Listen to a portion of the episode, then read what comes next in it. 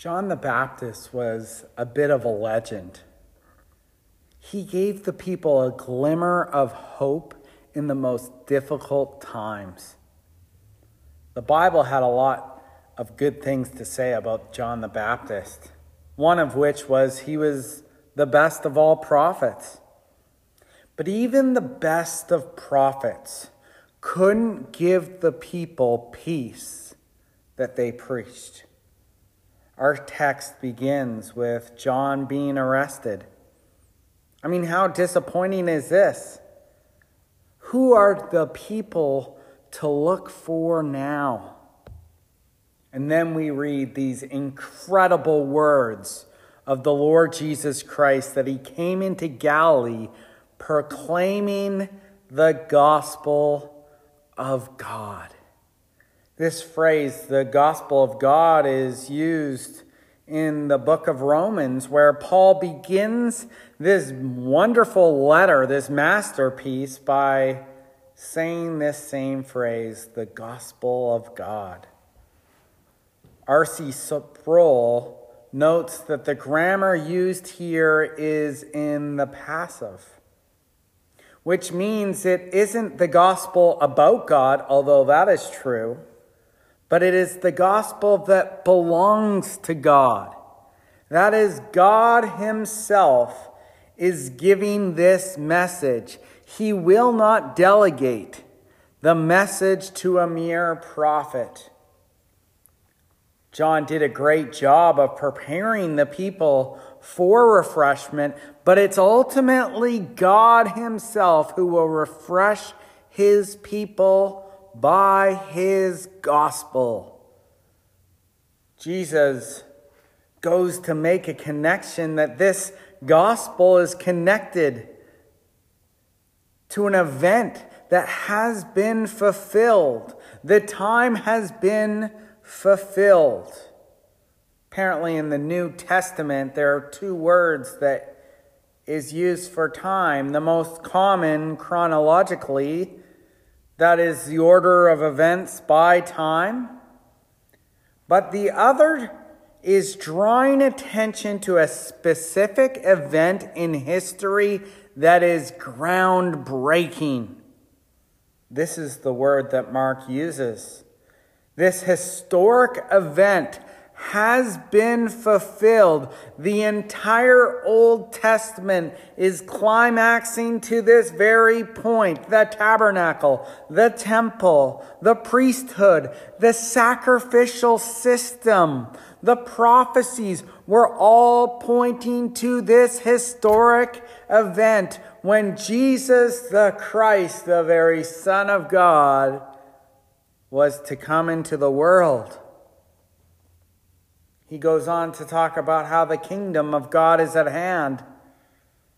The kingdom of God was cracking open for all to see. It wasn't fully on display. As we can see from the beginning of our passage, John is in jail. Darkness is still at work in the world, but the light of the kingdom is cracking open for all to see. Jesus will display his kingdom through his life and ultimately by his death and resurrection, so that men and women, boys and girls can enter into the full benefits of this kingdom life. Jesus reminds us of our responsibility, though. We are to repent and believe. Repent. That is, repent of our own kingdom. Turn away from our own self centered kingdom that we look to, and rather behold the King of glory who alone can save. Then he says, not just repent, but believe. That is, entrust our entire lives to the King who calls us unto himself. Now you might be thinking that's a that's an amazing message. Sounds great. But how do I know that God cares for me individually? Well, in verses 16 to 20, we learn that King Jesus personally calls various individuals to experience this kingdom life. So, for example, we see that the Lord Jesus calls Simon and his brother Andrew as they're fishing. And he sees them, and then he sees James, the sons of Zebedee, and John, his brother, mending their nets. And he sees them, and then he calls them. Now, whatever your thoughts are about fishing, whether you think it's a great thing to do or not a good thing to do, back then, to be a fisherman, specifically by the Sea of Galilee, was a lucrative business. In this culture, people ate a very steady flow of di- a steady diet of food. And fish was on the top of this limited list of food. So anyone can get in on the fishing business was doing fairly well. But Jesus calls them. This is very significant. You see, Jesus is the ultimate rabbi. In fact, the word is used time and time again in Mark that he's a rabbi, a teacher. And in that culture, rabbis were always the ones that they were not the ones to, to pursue their disciples, but the disciples would essentially throw out their resume and pray to God that the rabbis would choose them. But here, King Jesus is choosing these individuals. Now, this is very significant language. When he says, I am going to make you fishers of men. You think fishing, being a fisherman, is awesome and good for business? I'm going to call you to a greater purpose. Now, this is significant language because in the Old Testament, the prophet Jeremiah writes of fishermen leading Israel out of captivity. Now, in a greater sense, Jesus is sending fishermen not to lead Israel out of cap- captivity, but to lead the nations out of the captivity of their sin.